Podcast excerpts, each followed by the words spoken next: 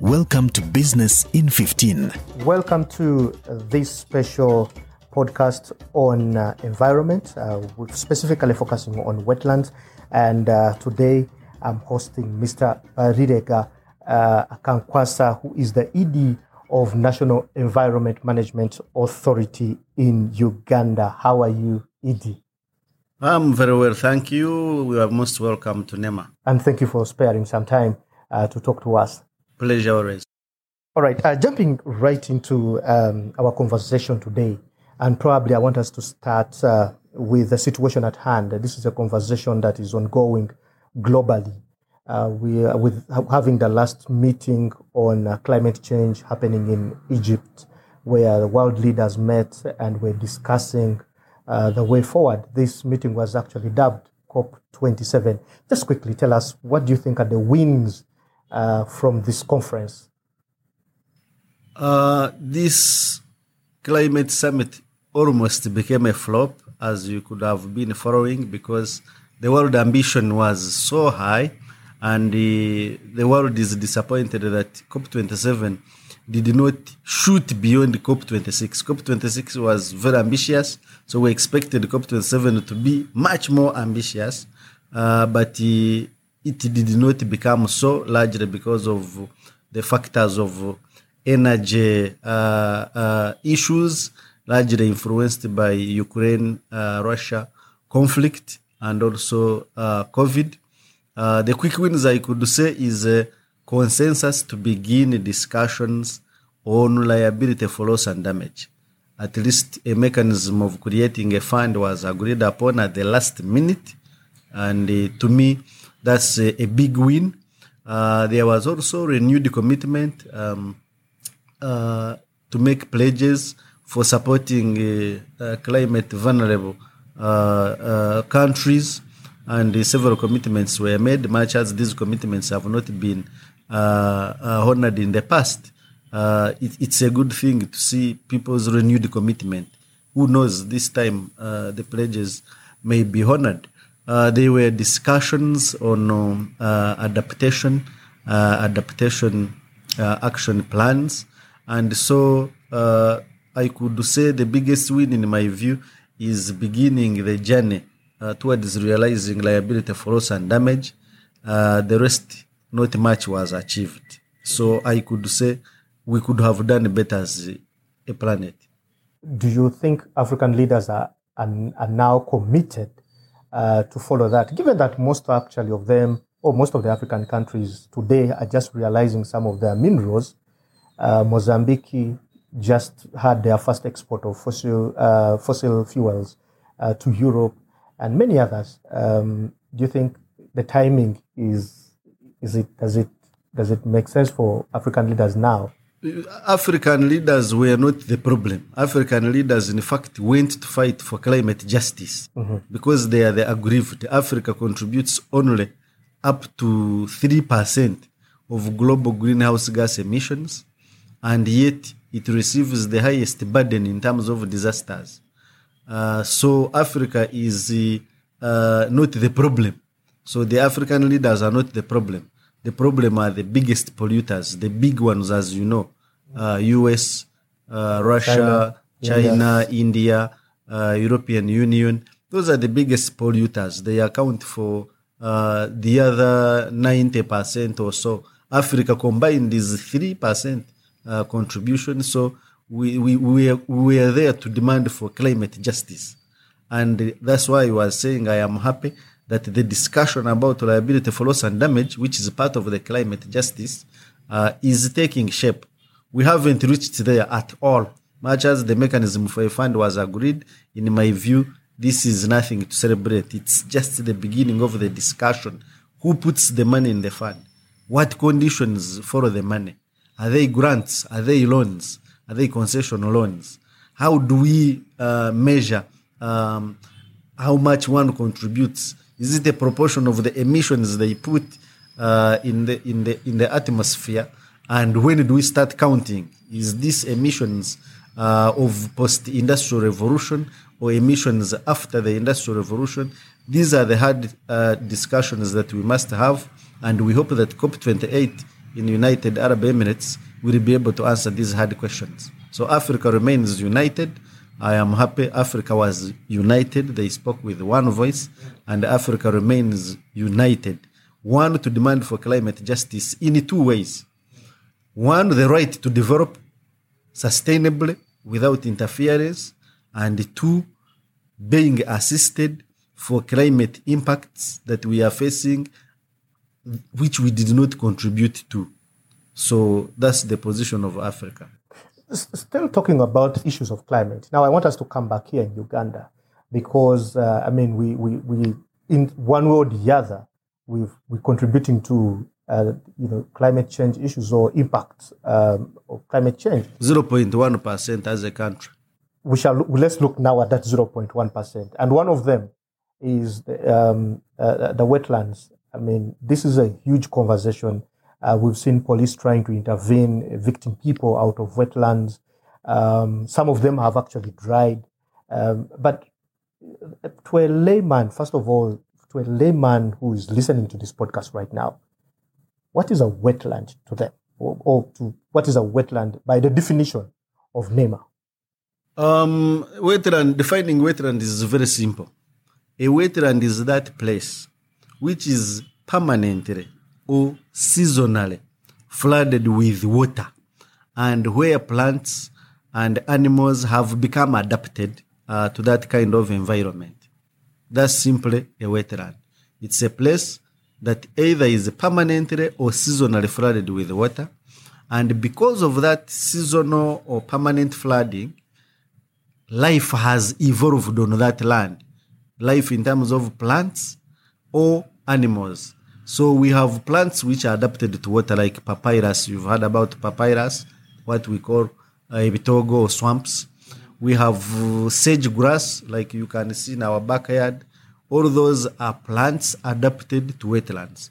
They are also animals adapted to wetlands, as you know, frogs, fish, crocodiles.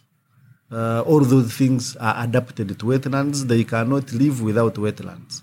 Birds like the grey-crowned crane, our national bird, it's a wetland uh, uh, bird. It cannot exist without wetlands because that's where they call home. It is the habitat for that bird and several other uh, water birds, including migratory birds that move from Europe to Africa and Asia. Did you know that birds migrate from Europe, Asia, uh, uh, via Africa and they go back in a cyclical manner?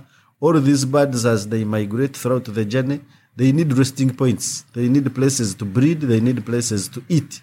And so that's why wetlands become very, very important. So basically, that's the definition of wetland. It's land that is seasonally or permanently flooded with, uh, by water. And because of that situation, animals and plants have adapted to that environment. you you are in charge of NEMA, um, and and if I if I put a microscope to that, you're in charge of of of, an, of the environment. What is your role in managing these wetlands? NEMA is not directly in charge of management of wetlands, but of course, uh, it has a collective responsibility or collective role as overall regulator of environment activities. NEMA is responsible for four main functions. We are regulators of all environment activities, be it forestry, be it wildlife, be it water, be it wetlands, be it air, be it land, uh, be it waste, be it uh, agriculture, name it, built and natural environment. NEMA is responsible for regulating that sector. And two, we monitor the environment and report to the public. And three, we supervise all the players, uh, players in wetlands, players in forestry, players in wildlife, players in water resources, players in air management. So we supervise all the other players. Uh, uh, we work with agencies called lead agencies.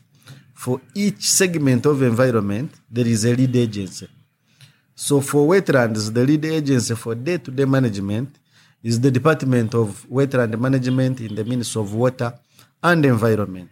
For the wildlife, you know we have Uganda Wildlife Authority.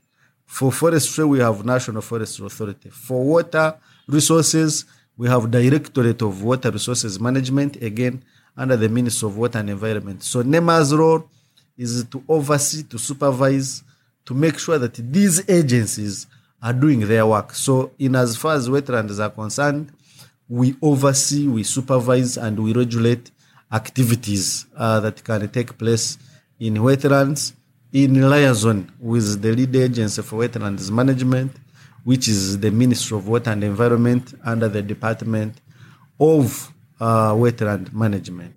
When you speak of supervising uh, these wetlands, um, I'm sure you have um, a report on how um, you know kind of infrastructure or how people have actually encroached on these wetlands. Uh, give us a status on our wetlands as of now. Our wetlands are not doing um, very well, as you know, um, because of very many uh, factors. Our wetland cover has been on the decline um, for a very long time. We have lost um, our wetland cover almost uh, at uh, at around uh, because our wetlands were 15.5% of our land surface in 1994 15.5% that cover has been lost to now only 8.9% of intact wetlands.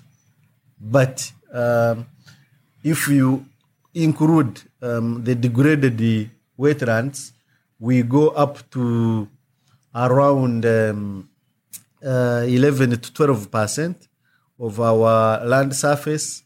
So we have actually been losing uh, our wetlands. If nothing is done, you can be sure that in the next 50 years we shall not have a wetland. Maybe we shall, if we are lucky, we shall have water-based wetlands, permanently flooded water bodies. But these swamps, uh, seasonal wetlands, will all disappear, and the consequences are dire. So we are not doing very well because of uh, encroachment, because of competing land use, because of increasing population, because of unplanned industrialization, because of unplanned uh, urban uh, uh, expansion and settlement, that's why we are losing our wetland cover. And uh, the consequences are already visible. You've seen uh, uh, significant flooding of our urban areas because largely our urban wetlands have been encroached and degraded. And so water has nowhere to go, and water ends up uh, uh, flooding the cities and other urban areas. And that's not enough. The water that we are paving. Everyone is paving. When you backfill a wetland and pave, you are just passing the water. Instead of water being stationed in the wetland and then it filtrates down into the soil to recharge the groundwater system or evaporates into the atmosphere to eventually become rain and still uh, recharge the water uh, uh, uh resources system we have paved now wetlands. So all the water runoff, the rain water runoff, the water from the roofs is going directly into lakes, rivers, with high levels of pollution.